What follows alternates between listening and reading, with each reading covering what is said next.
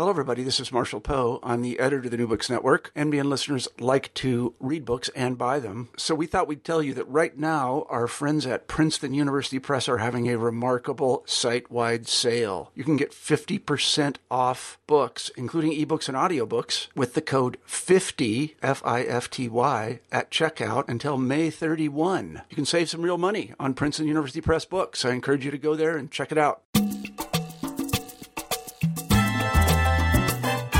Hello, everybody, and welcome back to New Books in Latino Studies.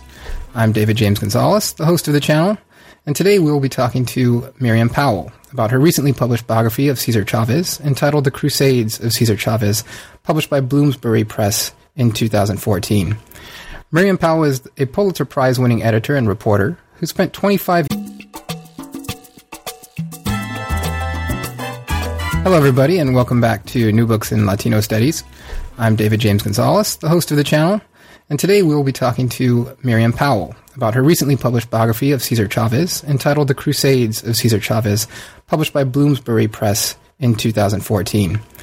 Miriam Pawel is a Pulitzer Prize winning editor and reporter who spent 25 years working for Newsday and the Los Angeles Times.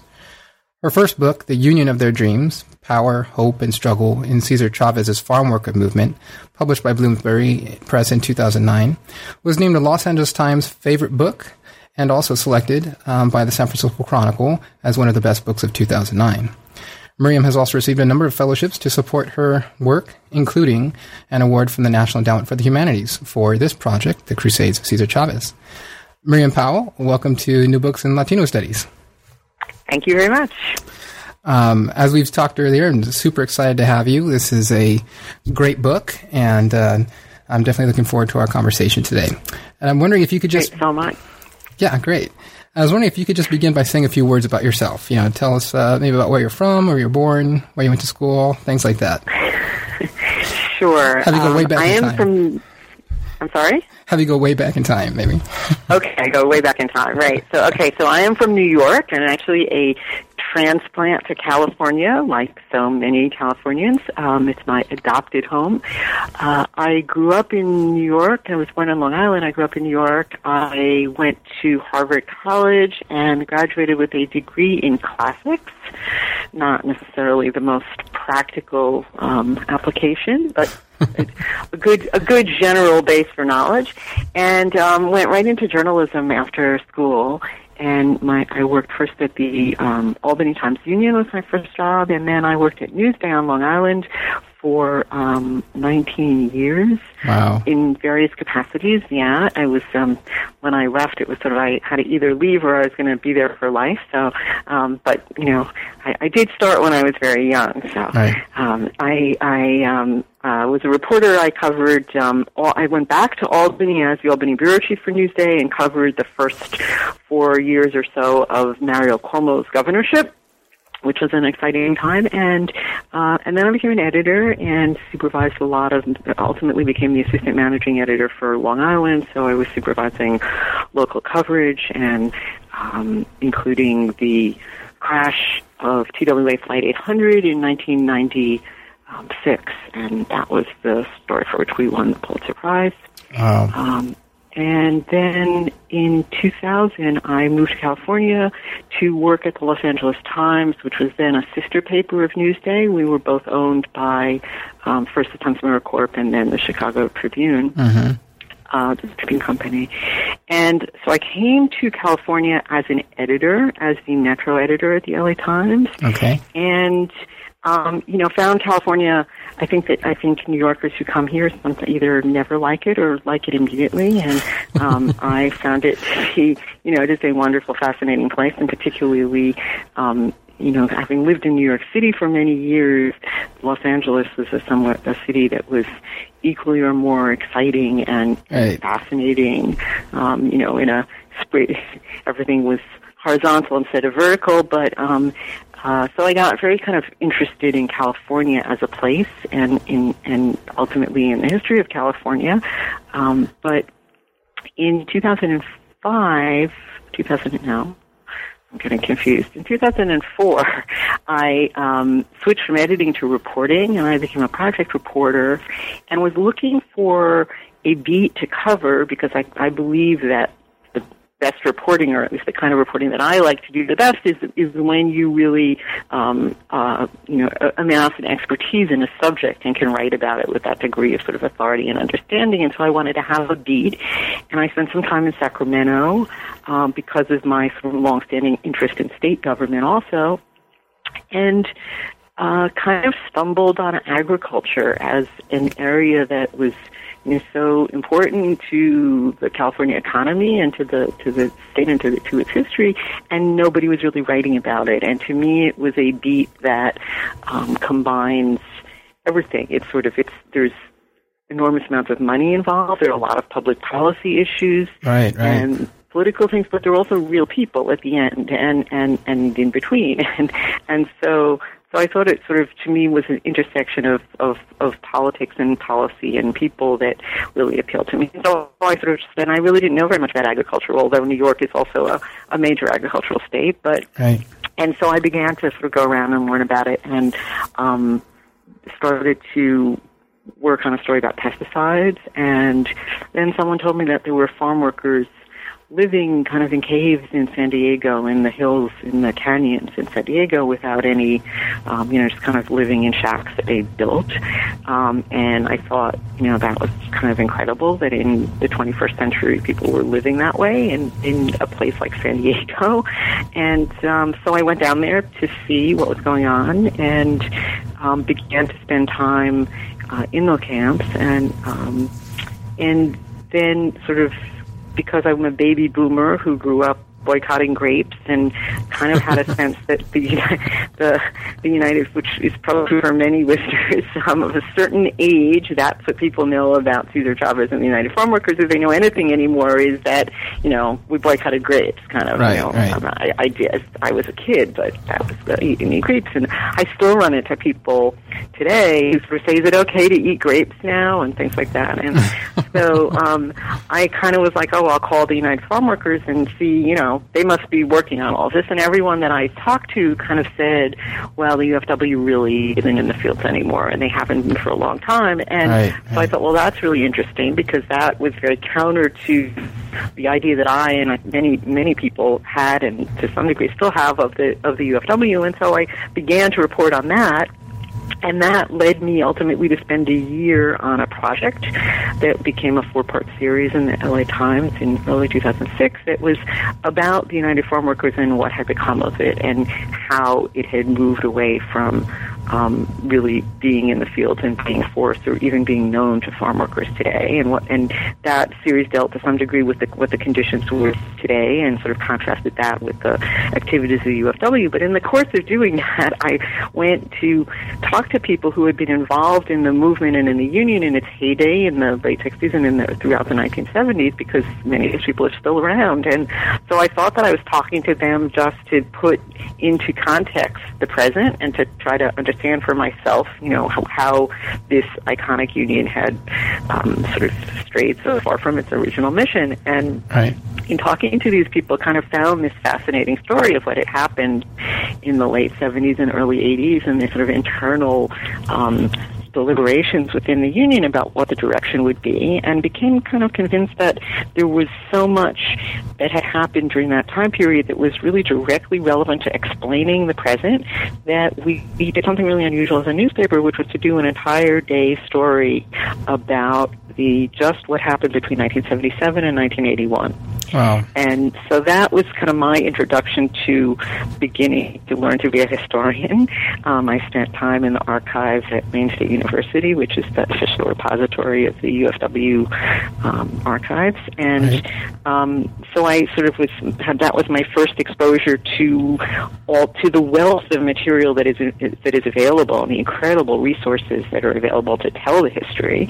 And obviously, I was doing that as a journalist initially, but um, became so fascinated by it that I left the paper and left journalism um, and um, decided, and, and because I wanted to write this book that was my first book, which you mentioned, The Union of Their Dreams, and that is really a narrative history of the movement because I sort of met pe- the people who I met who had been involved in the in the union at the time in its in its heyday Right. were just this incredible collection of really passionate, committed activists who um, are still most of them, you know, very active in different causes, but who had been so convinced that they were on the verge of um, establishing a sustainable labor union for farm workers.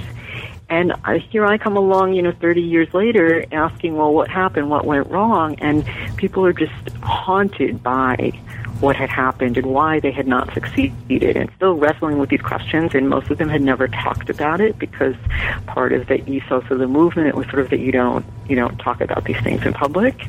Um, and I, I think that my timing was good in the sense that people sort of said, well, it's history now, you know, we should talk Right, about it. Um, and then ultimately that spurred some interesting discussions about, you know, when do you talk about things and what is, is there a reason not to or, or should, you know, was it a mistake not to talk about things the Right, time? right. But, um, so I wrote the first book and it, it, it's a, it's a story told through eight characters who were principal players in the struggle in one way or another, not necessarily the most important people, but a range of, um, farm workers, lawyers, students who came together, a minister, um, who, who sort of represented in some ways the worlds that came together at that point in time that contributed to the success of the United Farm Workers. Um, and so it sort of is the rise and fall seen through their eyes. And Cesar Chavez is an important player in that book, but he's on stage, he's not center stage. And Right, so right. I write about him and you see him um, through their eyes, you know, and, and see what, what the, you see his decisions as mirrored through, through their responses. And Mm-hmm. Um, and I thought I was done with writing about farm workers and Cesar Chavez. and, and then people began to say to me, you know, you should write a biography because there isn't one. Right. And which was kind of remarkable and something. I mean, he died in 1993, and um, so we're talking about you know 2010 when I started thinking about this, and um, you know by then I had spent five or six years kind of immersed in the subject, so I did kind of have a running start, and people were saying, um, you know, you understand the Batman, you're in a good position, you're the person who can, can could do this, and I really didn't want to do it initially, and I think I, I was hesitant for um, for a lot of the reasons that there hasn't been a biography until now, which Right. is that people who knew about Cesar Chavez kind of knew that there was it was a complicated story. He's a complicated person. He's a heroic figure who, like all heroes, has strengths and weaknesses, and um, you know successes and failures and flaws. And people didn't want to do that. There was a, a sense of shying away from it. Um, people even sort of warned, you know, kind of said to me, "Are you prepared for for the for the flack and so forth?" In, in the sense that um, there was an assumption, which I think was an erroneous assumption, as it turns out, that if you write anything critical about Cesar Chavez, you will upset, you know, quote unquote, the Latino community, whatever Right. that means, which is a Right. But, but um, so so I was kind of, you know, I sort of, why should I be the one to tarnish the preeminent Latino hero of this country? I, I didn't particularly want to do that either. And then the more that I thought about it and people talked to me, um, it, it became so clear to me that first of all, um, people don't know who Cesar Chavez is.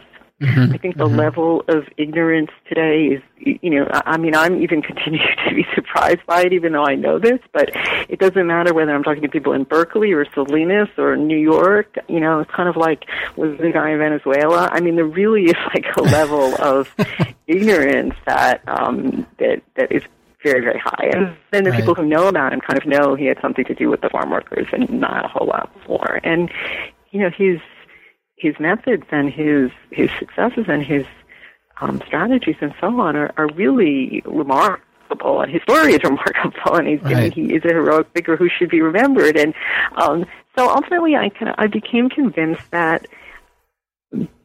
It, it was the lack of any serious scholarship about him that was contributing to the fact that people didn't know who he was. I mean, he doesn't get taught because there's not really much to teach. You know, there's um, the California curriculum about him is sort of like a little, you know, it's almost like a joke. I mean, he's, Yeah, he's no, I just, mean, you know, that's he's true, a name on yeah. schools, right? Mhm, And mhm. uh, um, so anyway, so that's why. So so, so it was like, okay, I, this is worth doing, and I should do it.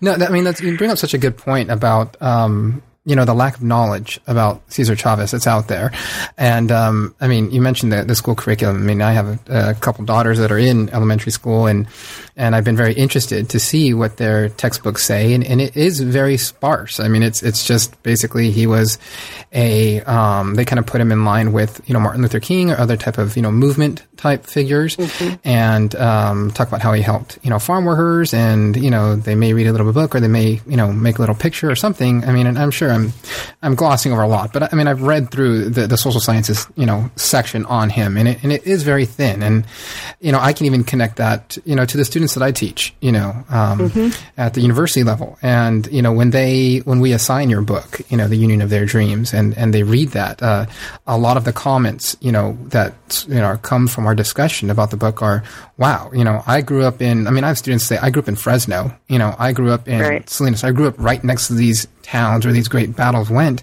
And they say the same thing, you know, oh, there's a school named after him and, you know, or this or that. And I, so they, they're familiar with his name, but really not about, you know, the person or um, you know his own background, how he came to you know getting involved in in uh, in you know forming a union and, and kind of forming a poor people's movement. I mean, to, to a lot of the narratives about him, you know, particularly those like again at the the K through 12 education curriculum, it's almost as if you know Chavez emerges out of whole cloth. You know, just right, just right. here he is. You know, he's uh, like so many of our you know I think um, you know key you know historical figures. It's little context is put on who the person was and how they got to where they were, which is what I think uh, Union of the Dreams is great at doing that, uh, you know, providing that, that much more holistic picture from the different participants. So you're able to see how he looked through, you know, the eyes of other people, you know, who are very close to him.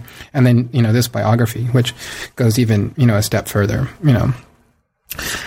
And that's right. I mean, that's exactly sort of what I was trying to do in both books. I mean, as you see, sort of one, one seeing what it's like to be a participant in a movement. I mean, I think they're also, you know, he touches on so many issues that are important for and relevant and meaningful to people who are interested in any sort of progressive action, social action.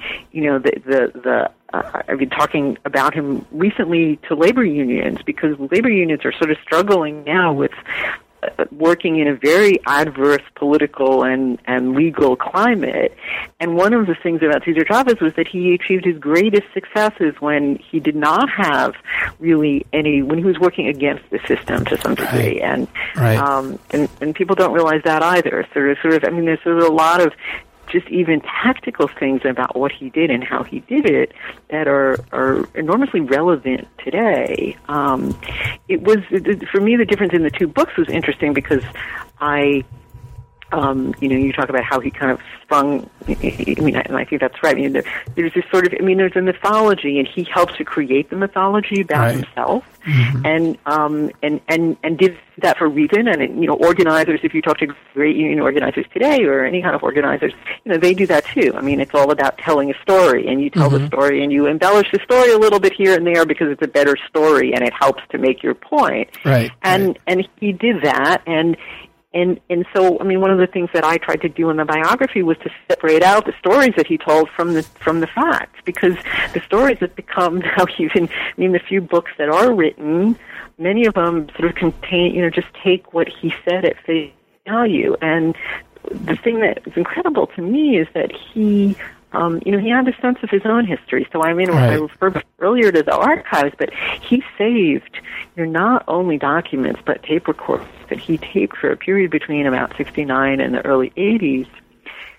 He made hundreds. He taped all of the executive board meetings of the union, which lasted for hours and hours, and he taped conferences and classes that he taught, and phone conversations and meetings and so on. And um, so he preserved this really great record that is just sort of a historian or a biographer's dream. Right. Yeah. Um, and much of it country and, and so to me it was like here he was this guy who kind of creates his own mythology and uses that but understands ultimately because he is a self-taught student of history and read biographies of great and powerful men, I think he understood that ultimately his place in history was going to rely on telling the real story, not this sort of, you know, children's book version.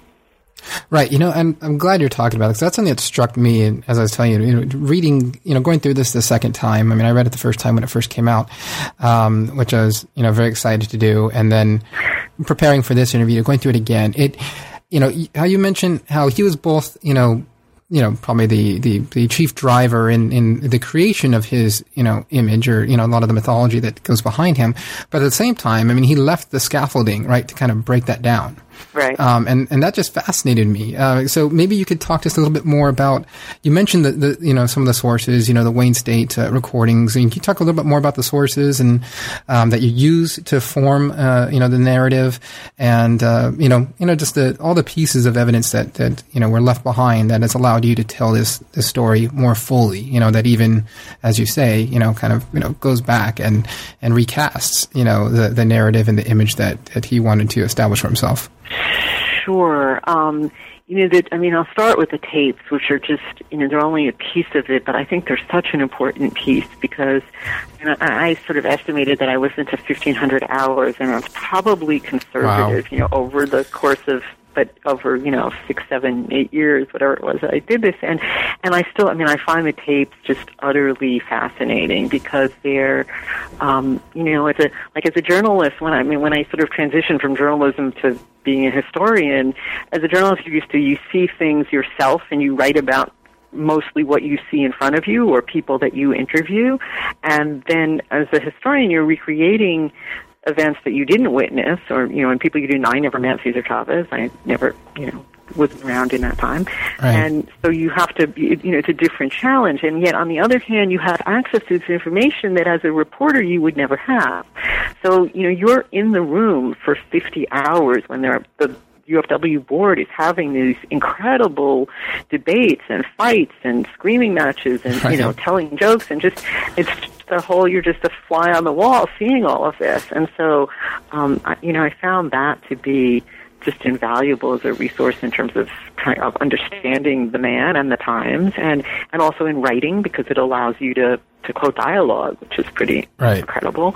Um, and, and to see Chavez in the, you know, again, I mean, he would even say, for example, you know, let's we're going to stop now, and we're all going to tell stories into the tape recorder. So it's sort of just that sense of history. You know, I want everyone to talk to tell the story of how they came to the union, and then they'd go around the room and they would do that. And um, so, so that's pretty incredible. And then you know, I sometimes think about how I kind of feel sorry for historians of the future who will be looking at flash drives and email things like Right. that. Yeah, because- yeah. Uh-huh. because right, because to sit there like you know everything. I mean, this was pre, like it was just the beginning of fax machines, and so like everything was written in triplicate on all things, and Exactly. there's all this handwritten stuff, and and to go through all of that was um was was pretty great, and and so you know he was very. I mean, from the time that that the it was really Walter Reuther another person no one's heard of anymore, who was um, the president of the United Auto Workers at a time of its great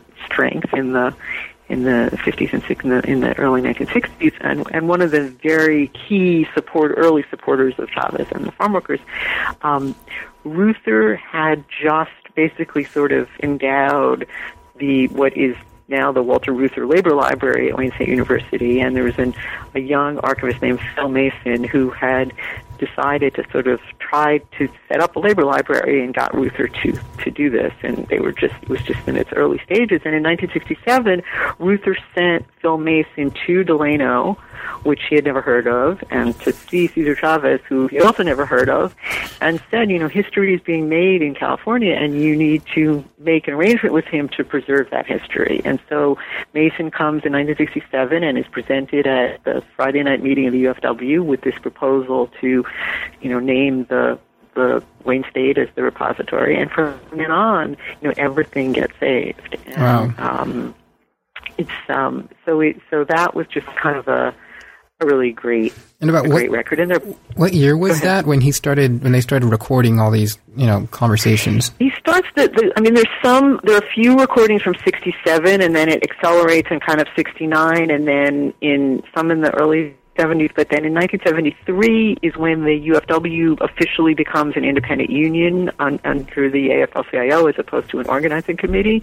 So they then have quarterly meetings of the board, um, and and conventions every two years, and all of those meetings from 73 through about 79, the meetings are all recorded. Uh-huh. And they would meet, for, I mean, they talked, they would meet for like days. And, yeah. You know, mm-hmm. so, um, so there's that. And then, and then also just in between different things like training sessions, um, for organizers or, or for farm workers and things like that. Um, I mean, there are many, many more tapes than I listen to. Um, they're reel to reel tapes, most of them. Mm-hmm. Uh, but there also there were like cassettes from the march to San to, to Sacramento in 1966, which was kind of a famous, you know, important pivotal point for for the Union when they marched um, from Delano to Sacramento in spring of 66, ending in the Capitol on Easter Sunday. Um, there are tapes from there um, of speeches and things like that. So there, there's just a whole kind of range of audio material. Um, there are also photographs are another really great resource for me. Mm-hmm. I mean, I find mm-hmm. that studying, and there are just so many pictures that people took along the way, and you know, so many people became national figures, became attracted to the struggle, and it, it you know, it, it became the civil rights struggle of the of the moment. Um, right. Right. It's really in '64, '65, um, and then earlier also. Um, this is worth mentioning, I think, because people really don't know about this at all. So, you know, you had said about how often he just emerges full blown, and I think that that, that that's that's so true. And, it, and also, he sort of emerges in '65 as here's the Union. People don't really talk about what happened before that, and the fact that he had essentially a 10-year kind of apprenticeship right. where he learned to organize, working right. for Fred Ross, who's uh, you know also a, a, a name another known. Well, no, yeah, exactly. There's a biography of him coming out next year. Actually, exciting. Yes. Um, uh, and and so in working for Ross, he was uh, on the payroll for most of the time of the um, Industrial Area Foundation and Saul Alinsky. Mm-hmm. And Alinsky, who people have heard of, especially especially in recent years. Yeah, post, um, post Obama, right? And yeah. yeah, exactly. um, so Alinsky required his organizers to file reports, like activity reports. Right. And not all of them survive, but a whole lot do. And so between like 54 and 62, there are tons of kind of sometimes daily, sometimes weekly, sometimes more sporadic uh, reports that that Chavez wrote. Um, you know, he wasn't used reading. He went to school through eighth grade. He's not, you know, not a educated writer, and so you can actually kind of see his writing style develop also, and the way he mimics Fred Ross in some sense. And mm-hmm. he would write these reports that would really just say what he did every day. I mean, and so it it, it it's they're they're monotonous in their. In, in, I mean, there's a certain um, not is not quite the word, but you know, there's a certain numbness of reading them. And I drove Mrs. So and So to the you know social services office, and I did this and whatever. But cumulatively, they're just a kind of remarkable portrait of the education of an organizer and right. how he learns to do this kind of step by step. And you really see him evolve, and you see what he gets frustrated with and why ultimately he decides to to walk away from this you know secure, relatively well-paying job as a community organizer in order to try to do this thing that you know has never been done before and found a, a union for farm workers. So for me, in the second, you know, one of the things about writing the biography was going back and and and you know studying and and and learning that piece of his history, which I knew some about, but not not that much, and um, and it I think is also sort of key to understanding a lot of the decisions that he makes later on. Well, certainly, and I, that interests me. You said that um, yeah, perhaps he he maybe mimicked some of uh, Fred Ross's writing style, which I'm, mm-hmm. I'm just a little familiar with some of Fred Ross's writings. I've, I've you know used a little bit of his manuscript materials, and so did so then did he write you know very much conversationally, kind of like Fred Ross did. I mean, I kind of noticed that when I was reading through some of Fred Ross's, like I think he was writing a at one point an, an autobiography of himself, or at least outlining right. something like it, and it was all very right. everything was like very conversational and just very vernacular, right. you know, um, which kind of really gave me a sense, uh, at least I was thinking, right, of, of who Fred Ross was, and this is like really a great guy to be around and just loads of fun. I mean, did you get that sense from uh, Cesar's writings as well? It, it's it's funny because yeah, and you know he writes in his when he leaves the CSO actually and, and moves to Delano in '62, he writes letters to Fred a lot. It's sort of the, his most prolific period because he's you know really kind of scared and vulnerable and trying to do this crazy thing and really relying on Fred and missing Fred and so so and in those letters you'll see these touches. I mean it's not he doesn't adopt it wholesale. I, I agree with your characterization of, of Ross's style, but he'll put in a sort of like, well, Fred, you know, this kind of like line that I just kind of makes me smile because it, it's kind of so reminiscent of, you know, the the sleeping giant is finally awakening and things like that. Right, um, right. So, so I yeah, I think that there are places where he kind of does that because that's who he's been re. I mean, it, that that's sort of before he really develops his own um, style in some ways. Gotcha, gotcha. You know, as and as best as you can tell, I mean, where where did Chavez gain this sense um, that he was making history? Can you tell, like, when did that start to kind of, you know, enter into his thinking? Um, and I mean, can you can you tell us perhaps where where you think that came from? I mean, just researching his his life and.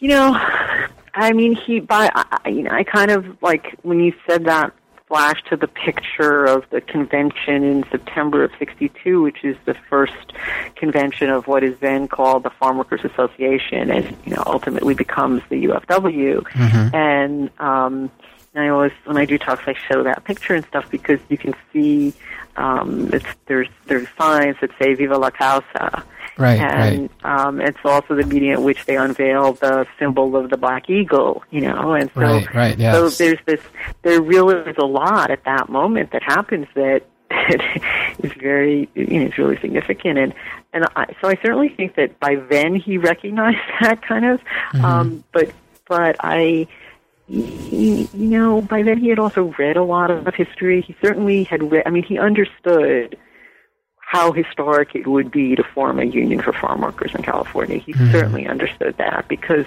he was really familiar with all of the failed attempts for you know decades.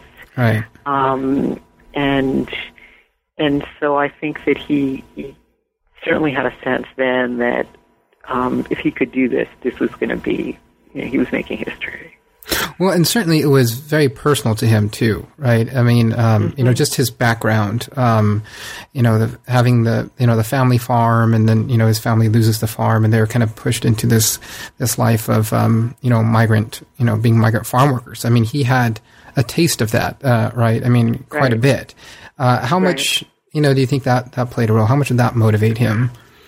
Um, I, I think that's really, I think it was certainly very significant. And, and also the fact that, as you said, you know, he grows up until he's 12. He's living on his land that was homesteaded by his grandfather, right. and his uncles are all living nearby. And so it's a very secure um, community uh, of a family, essentially.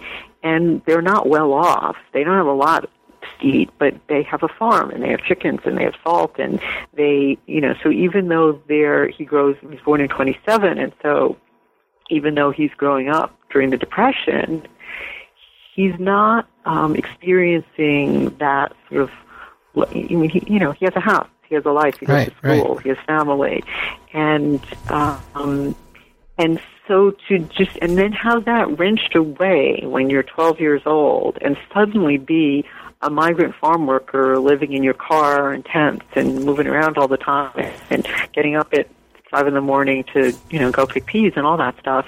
Um, I think that that's you know, it's hugely influential in his in in terms of propelling him later on to try to do something to change that. I mean, it, it's it's that anger. I think he says at one point, you know, some of it's just about getting even, and and the racism that he encounters too is is mm-hmm. that that's something that you know certainly there was racism in Arizona when he was growing up, but it wasn't it wasn't kind of he wasn't exposed to it in the same way until he comes to California, right. and um, and the just the way the humiliate the way that farm workers were just humiliated and treated, and seeing his parents and his older sister be treated that way in the fields um, you know, certainly kind of both an anger that fuels him and also allows him later on to tap into, I mean, he understands the anger of the people that he's trying to organize, right? So, right, right. Um, it's very powerful. And I do think that that's which, I mean, Luis Valdez is another person, um, you know, who later on becomes an important person in the farm worker struggle, but who also, um, uh, when, when he was a, when he was born, his family was living, they were, um, sharecroppers on a farm that was owned by a Japanese family, and they lose the farm. The Japanese are interned, and his family is living in that. When he's a little kid, he's living in the house.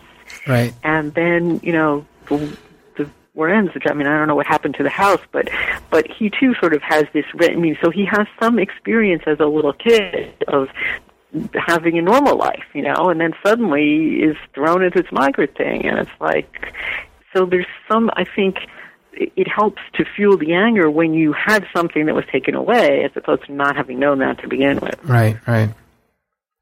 Yeah, no, definitely. I um I thought, you know, in, in reading the book, I mean, just so much of that experience of being forced into that, that situation and that, that type of work. I mean, you mentioned, I think in both books, you know, Union of Their Dreams and, and Crusades, um, you know, the, the kind of, um, you know, psychological damage just the work in the fields did. I mean, El Cortito, you right. know, the, the short handled hoe, right. you know, I mean, just how demeaning, you know, that right. kind of was, right? To, to have to stoop over, you know, and, and that this was actually, right, a, uh, you know, an intended, you know, consequence of, of growers, mm-hmm. right? They allowed them, I, I, believe you say, to, to be able to tell, right, who's working, right? Because if you can see who's bent over, right? Someone's standing up, they're not working, right. you know, it's just that daily, you know, mill of, uh, you know, long hours and that type of work. I mean, it can.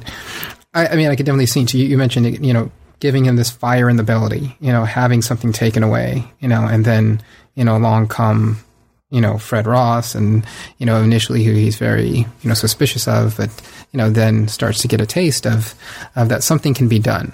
You know, right? Something can right. be done to improve these conditions, and and then he starts to see perhaps you know uh, that that there's a role he can play in this, right? Yeah, Exactly. Yeah. You know, so the book is organized into let's see, was it five parts, right? Um, mm-hmm. And the they all seem to kind of hinge on these you know key moments or transitions in in either Cesar's life or you know uh, the union's you know development and evolution. Uh, the first one, you can correct me if I'm wrong. I mean, uh, seems to hinge on the lessons that he pulls out of the CSO you know, right? right. his organizing with Fred Ross and his, you know, the early influence of, you know, Father McDonald, who's, who really instill, or McDonnell, sorry, who really instills, right, that love of like labor history and, and learning, you know, to him. Um, could you say what are, so what are some of those key lessons that he pulled from the CSO, right, that then kind of gave him this desire to, to start a farm workers movement. I mean, as you, you mentioned, I mean, he, he saw that it wasn't available, but he also saw how probably improbable the task was, you know, right? I mean, he had, a, had a sense of the history. Um, and, uh, so how, what did he learn from the CSO that, that kind of pushed him in that direction? Well, I mean, there were all things he learned just as practically, you know, how to organize, but I think that the sort of, I think what you're getting at is the, um, one of the lessons that he gets from the CSO is the idea of people taking power, of empowering people who use their power for a goal that you don't share. And I mean, what happens in the CSO is that he is, he's not in charge. He's a staff person. He's working for them. So he has, a, he gets frustrated, first of all, by not being able to be the person who really makes the decisions and be in control.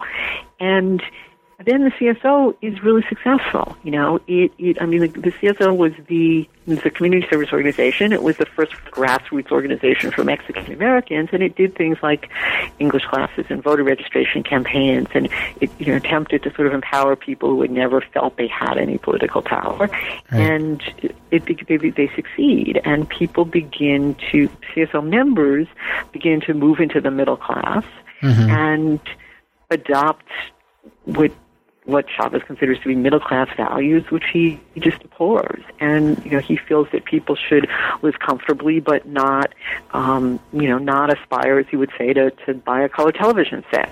Right, and they right. ought to be continuing to invest their time and energy and resources in helping people who are still at the bottom of the rung.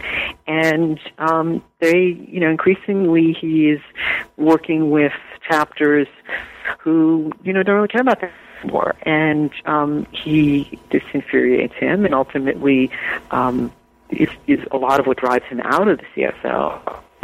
And and what he takes from that, I think, is this sort of desire to really be in control, to organize farm. Because the CSO, I mean, one of the sort of common pieces of mythology is Cesar Chavez left community service organization because they refused to organize farm workers. Right, right. Mm-hmm. I mean, you can see that everywhere. And in fact, Ah, I thought that was the case, and I think I may have even said that in my first book because I hadn't actually gone back to the CSO records. and when you when you go back, it turns out there actually are minutes from the meeting where he quit, and in fact, the CSO adopts a four point plan organized farm workers. Right. You know, not necessarily in exactly the way he would have done it, but um, and there is a, a wealthy benefactor who wants to give them fifty thousand dollars, which they desperately need in order mm-hmm. to do all mm-hmm. of this. And and he quits anyway. So he didn't quit because they didn't organize, wouldn't organize farm workers. He quit because he believed that to organize farm workers, he needed to do it his way. Right. And mm-hmm. he needed to be the person who was in control and not be beholden to anyone who was giving him money or to, you know, not have to report to a board that he didn't get along right. with and so forth. Um, so, you know, a very key and important difference, and that is what he takes from that. It's like, if I'm going to do this, I'm going to do it my way. Uh, and you know, that's one piece of it. And then the other is this lesson that sometimes when you empower people, you know, they want to use that power for things that you don't think are the right things. Right. Mm-hmm. And that becomes, you know, really important later on when the when the union in fact succeeds and he believes that it is his mission to educate farm workers that what they should want, you know, not to make a lot more money, but to um, you know, share the goals that he does about sort of organizing some amorphous union of poor people.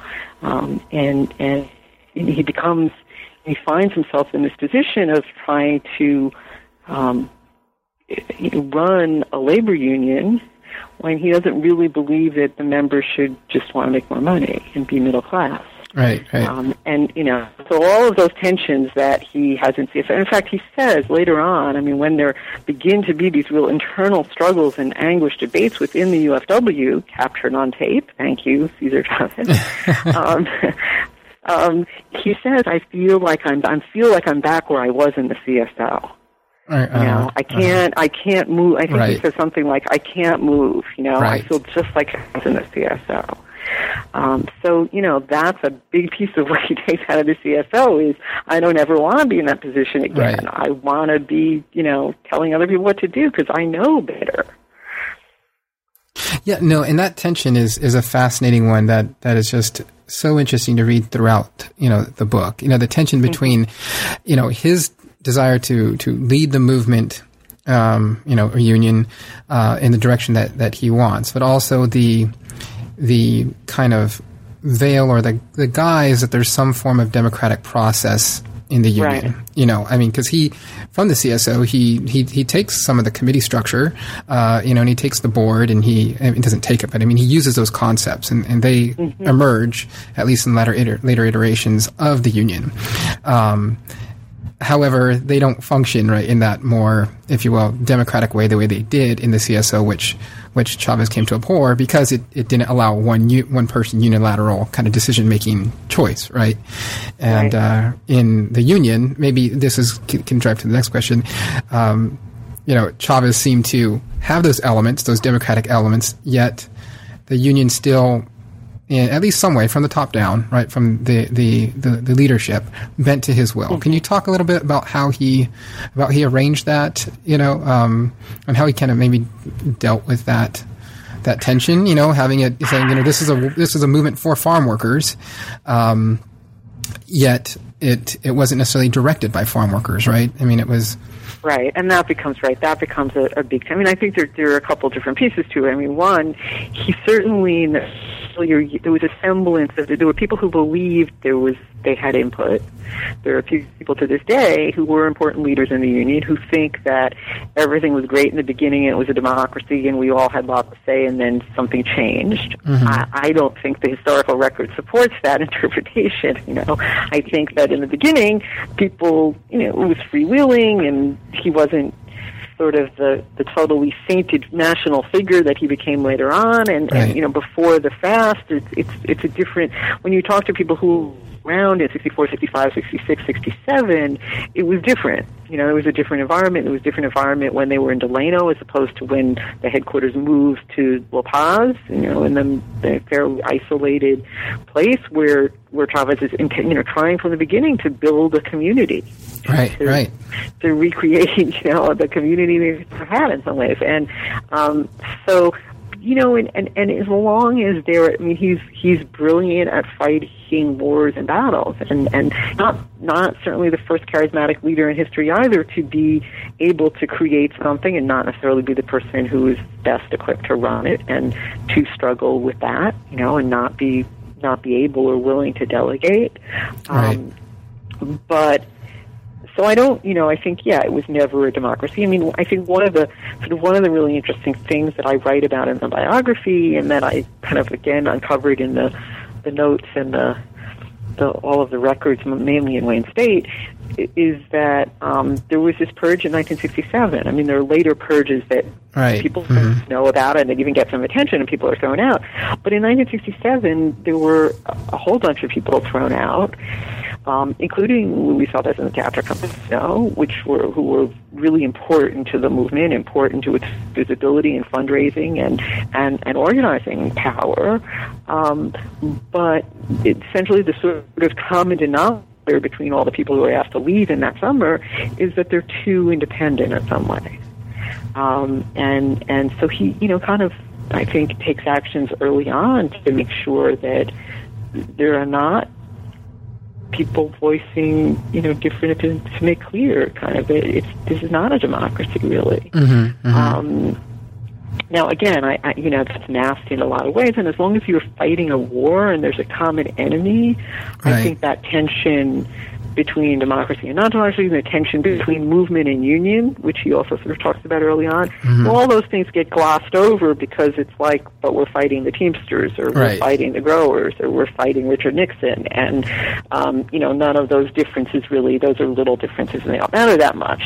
Um, it's later when they, you know, when they actually succeed, and when there's a law and there's contracts and union, you know, a real functioning labor union, that all of those things become um, much more problematic. And mm-hmm. and and, and, mm-hmm. and then you know ultimately the the issue that you alluded to, which is um, is this a union that's going to be run by farm workers or not? Mm-hmm. Um, and uh, there's you know that when when you have a generation that has now come of age, you know, farm worker leadership right. that has come of age dur- during, you know, 10, 15 years in working in the union, um, and kind of have been hearing that this is going to be your union, and they're like, okay, we're ready. Right. Mm-hmm. no, that was not to be. And, you know, um, so, and this gets to the next point. I mean, kind of, you know, why that wasn't to be. Uh, and this kind of pulls me back to, you know, the something that I was thinking about throughout the book. And, and um, it seems that Cesar and the union leadership are always trying to deal with is, you know, was this a union? You know, was this a real labor union? You know, or, or like, you know, in the traditional sense, you know, fighting for, you know, bread and butter issues, you know, and, and, and better working conditions and things like that, you know, or was it a movement? And it, it seems, right. you know, at at times, you know, that it was, uh, you know, it was driving towards one or the other, you know, um, and that, that Cesar himself kind of, you know, vacillated between the two. You know, at some points it seems like he, he, he spoke of, you know, the union as a union and that the issues they were striving for, like, you know, uh, elections in the field, you know, and, and representing the farm workers and things like that, you know, setting that organizing structure, um, to regulate the you know the, the, the labor and the establish fairness of you know the use of labor in the fields you know but then at other times uh, as you mentioned you know bring up La Paz and this desire to build community and, and build a broader poor people's movement you know it it it goes to a, a whole other direction, you know, which frustrates, you know, some of the leadership who mm-hmm. want to focus, you know, on the contracts, you know, and focus on the elections and, you know, the real nitty gritty of, you know, running a union and, and representing the workers. I mean, so can you talk about that and maybe segue into it by, you know, maybe talking about, uh, you know, how did, you know, how did, so how did Cesar envision what he was doing? Again, was this a union? Was right. it a movement? And, and how did sure. he define, you know, both sure. of those, you know, particularly movement? Like, what was his definition of a movement? Sure. So, you know, when the Great Strike begins in 65, he gives this interview that I think is, you know, very significant. It's to the SNCC, the newspaper, the Student Nonviolent Coordinating Committee, um, and he says we have to find a cross between being a movement and a union. You know, we have to create a new paradigm. Mm-hmm. And so he's very conscious of that from the start. And that appeals to again, you know, 65. There are people who are coming out of the Mississippi Summer in '64 and who are coming out of the civil rights movement, and that's what I mean, that's what they embrace, and and people agree with that idea. That's the appeal is that this is not there's a lot of disdain for traditional labor unions right. um, from the start. So that movement spirit, I think, is you know enormously important to the success of the farm worker union. So there is a, a degree to which they're linked. Um, again, as long as they're fighting, that's not problematic for the most part. Um, you know, another sort of, I think, largely overlooked but important point is the first big victory comes in 1970. It's sort of the Hollywood ending. It is mm-hmm. the ending of the Hollywood movie. They sign a contract. The, the, the grape boycott forces the grape growers to sign contracts with the with the with the UFW, and it's you know they they've never they never since had as many members as they had in July of 1970 when they signed those contracts with you know 150 grape growers. Um, the administration of those contracts over the next three years was abysmal. And everyone agrees to that. It's, you know, I mean, and, and, mean, everyone who was around and people knew that at the time. It's even discussed at the meetings later on. I mean, Chavez denied it during the time that the problem while it was going on, but many years later acknowledged it.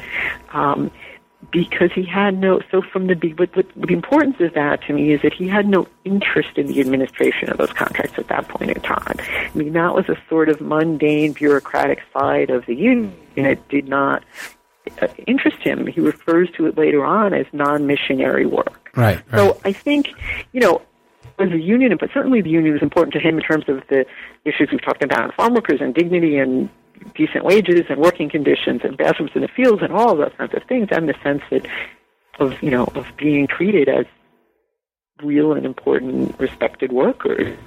Um, but the union was not his ultimate goal. He didn't see the union as the, the end point here.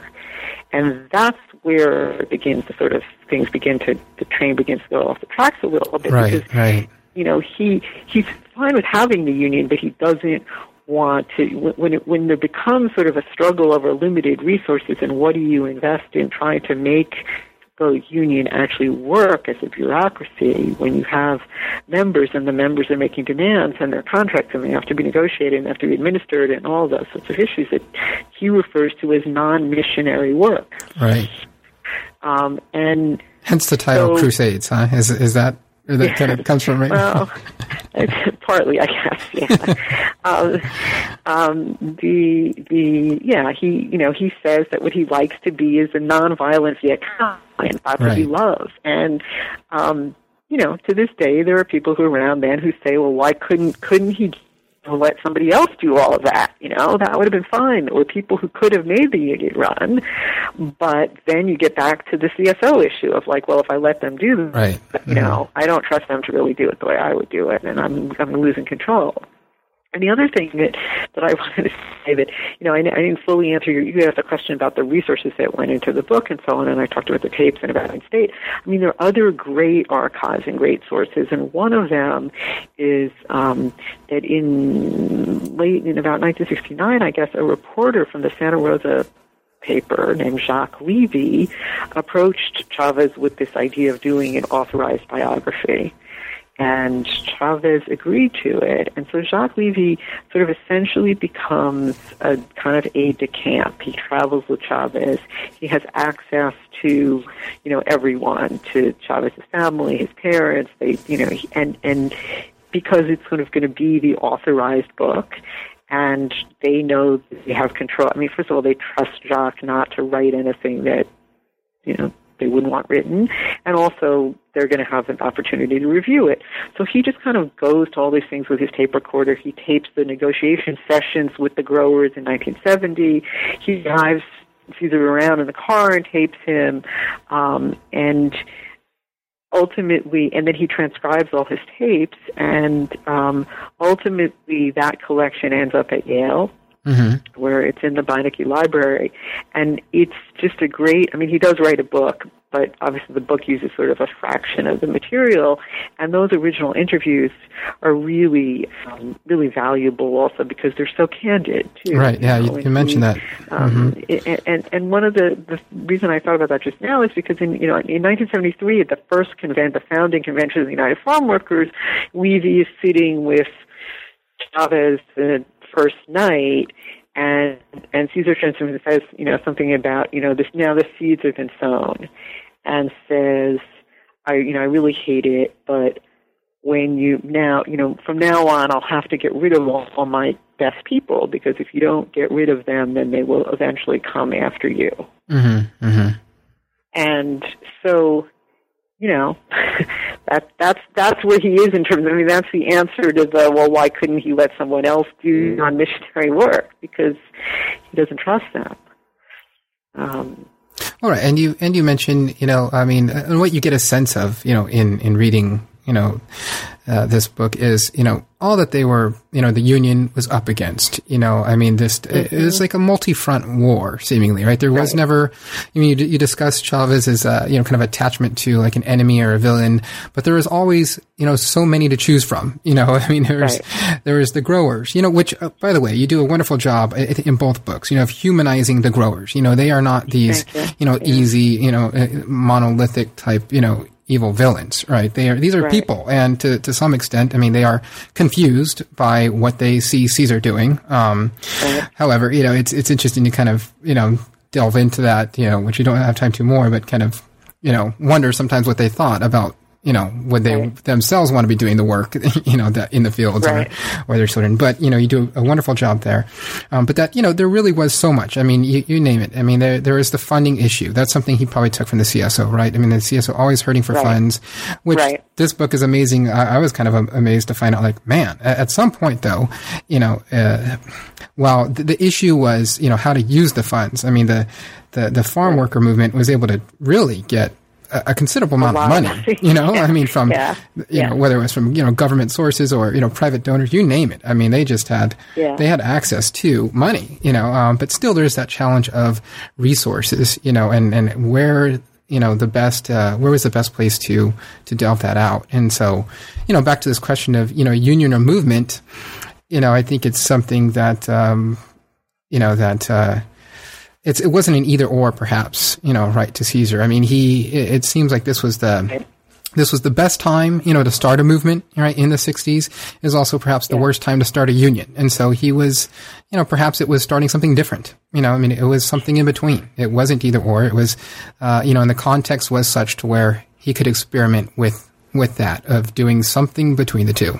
I don't know. Right, th- and the movement, the movement part was certainly, I mean, integral to success. And I, I think you make a really good point about the odds that they were up against too, and that it is really important not to lose sight of that because there was that sense that whatever our different, you know, for a long time, whatever our differences are, you know, we we have this come up against these enormous forces, and we can't really waste energy sort of fighting internally. And so, you know, there are a lot of people who stay around longer than they um, maybe, in retrospect, think they should have or or wanted to because they still kind of they still believe in it and also people don't raise questions and don't really challenge Cesar on some decisions that he makes that are really key decisions later on because um, you know, one thing is, well, he got us, and he plays on this. He plays on this very openly. It's like I got us. You know, we got this far by following my lead, right? Mm-hmm, mm-hmm. And so, when everybody, people are aware of just you know how far they have come and how remarkable and and the the, the sort of forces that they were able to overcome and and triumph over. So it's like, all right, well, you know, he knows what he's doing. He got us here. Right. So even though there's queasiness about some of the things that that he's doing in the later years, people are like, you know, there, there's a reluctance to challenge him. Gotcha. Right. Um, and I think that that's another. You know, there's so many eh, different people, people from different fields who read the book, kind of come away thinking about different pieces of it and different ideas. Um, you know, how much, you know, how do you have democracy and still get things done? Right. Um, do you have to sacrifice your life basically to do something like this? I mean, mm-hmm. that's a big, mm-hmm. you know, both he and Fred Ross really believe that you right. have to be single minded about this and nothing else matters. And um, that's a question. I think that's a question that organizers today and lots of people struggle with, you know, of like, well, what can, can you succeed in whatever you're being passionate about in terms of your career and still have a life or, right. or not? Yeah, of course, right. Uh, so there's lots of pieces of that I think are kind of you know the people people seize on depending on what their own life experience is. No, that's so true. It's um, uh, you know, it's definitely a you know a, a book that uh, you know deserves to be read and and more, even more than once. Like I said, I was telling you earlier before, uh, you know, just reading it the second time, you know, for me, kind of you know, just opened my eyes to, to other parts of, you know, again, who Cesar is and, you know, the way this movement was going, the way it developed and, and the way everything ends, you know, because it's, you know, it's, I think there's, as it is with, you know, I think a lot of movement history or movement analyses, you know, um, there's always this tendency to, to kind of like look back very critically and, and, and almost look at it as, you know, these movements were failures in the end. That's not something right. I, I, I, think that you do overall. I think it's, it's something, it's a tension that you're working out throughout the book. You know, how do you, uh, through both books, that is, you know, how, how do we really assess this fairly? How do we assess this movement? How do we assess this person? And I think one of the, the great ways, the beautiful way you do this is by, you know, uh, you know, and, and I think both books kind of close it with, you know, like, what happened to the people involved in this movement, you know, and what was their, you know, what did it inspire them to do? What is the legacy, right. you know, um, that their their participation, uh, you know, in the movement? How did that affect them later on? And and so it definitely it's it's something that deserves to be read. So. So you know, people can come to their conclusions as to what that, that legacy is, you know, and right. and then and take lessons from it, you know um, because as you mentioned, you know these these issues are, are definitely not gone. You know, they're definitely ones that are struggling no. with. It's one thing that I love about teaching history and and the classes that I'm you know uh, that I'm lucky to be a part of. You know, is is to you know promote civic engagement to to promote you know uh, you know democratic participation and and good citizenship. You know, as far as at least being involved. You know, not defining it you know, right. any strict way, but you know, getting involved, you know, being aware uh, of these issues. You know, we are super short, and I appreciate all your time. Um, I did want to close on two quick questions. You know, um, sure. if you don't mind. The first one is um, having become, you know, having spent, I don't know, what has it been like, you know, a decade or more of your life now, right? Years now, yeah. um, writing about the union, the, the farm workers union and, and, the movement and, and Cesar Chavez. Is there something that you would like to see written about the farm workers movement or Cesar Chavez? Wow. I mean, there are certainly more books that could, should be written. Um, there's, there are questions about the Filipinos. You know, I know there are people who are working on books actually about the role of the Filipinos in the movement, the role right. of Arabs in the movement, the different ethnic groups. Uh, you know, I think that's something that I sort of touch on that growers played ethnic groups against one another. Mm-hmm. Um, uh, I think there's more that can be written about the growers um, uh, and their response and sort of how that varied. Um, I don't, you know, I think there's probably a lot that could be done, and probably things that I'm not even thinking of, or I would have tried to do them. But, um, uh, you know, someone someday will write a biography of Dolores Huerta. Right. Yeah. Um, mm-hmm that gets I get asked about that a lot. I think in general, the role of women in the farm worker movement. Right. It's a very complicated one. Is a Mhm. good story. You know, is a is a an important piece of it too that hasn't been done. So I think there's lots of different um, different points that could be looked at.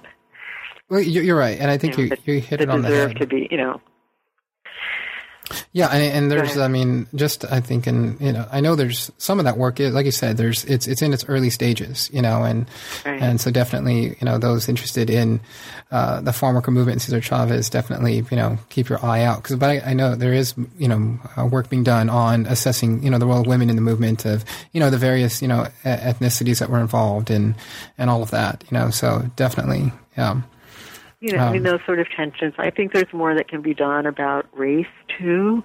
Um, you know, the the sort of complicated dynamics of that, and and um, I there's a lot. I, I do. I think there's a lot that can be done about it as a movement and as a labor union, um, and and what it you know what would it take? I mean, this is not directly in terms of the UFW um, history, but um, I, think it'd be interesting to look at what it would take to organize today. I think that the this off getting a little bit far afield from your question, but um, looking at the coalition of Immokalee workers in Florida, who are doing the by far the best sort of organizing today and the most effective farm worker organizing, Mhm. who have made a deliberate decision not to be a labor union. Mm. Um, I think that's kind of an interesting case study too, although it's an it's an offshoot. So, um, but in terms of the history itself, you know, there's I mean, there's just so much more material there that I'm sure there are great untold pieces of the history that are still waiting to be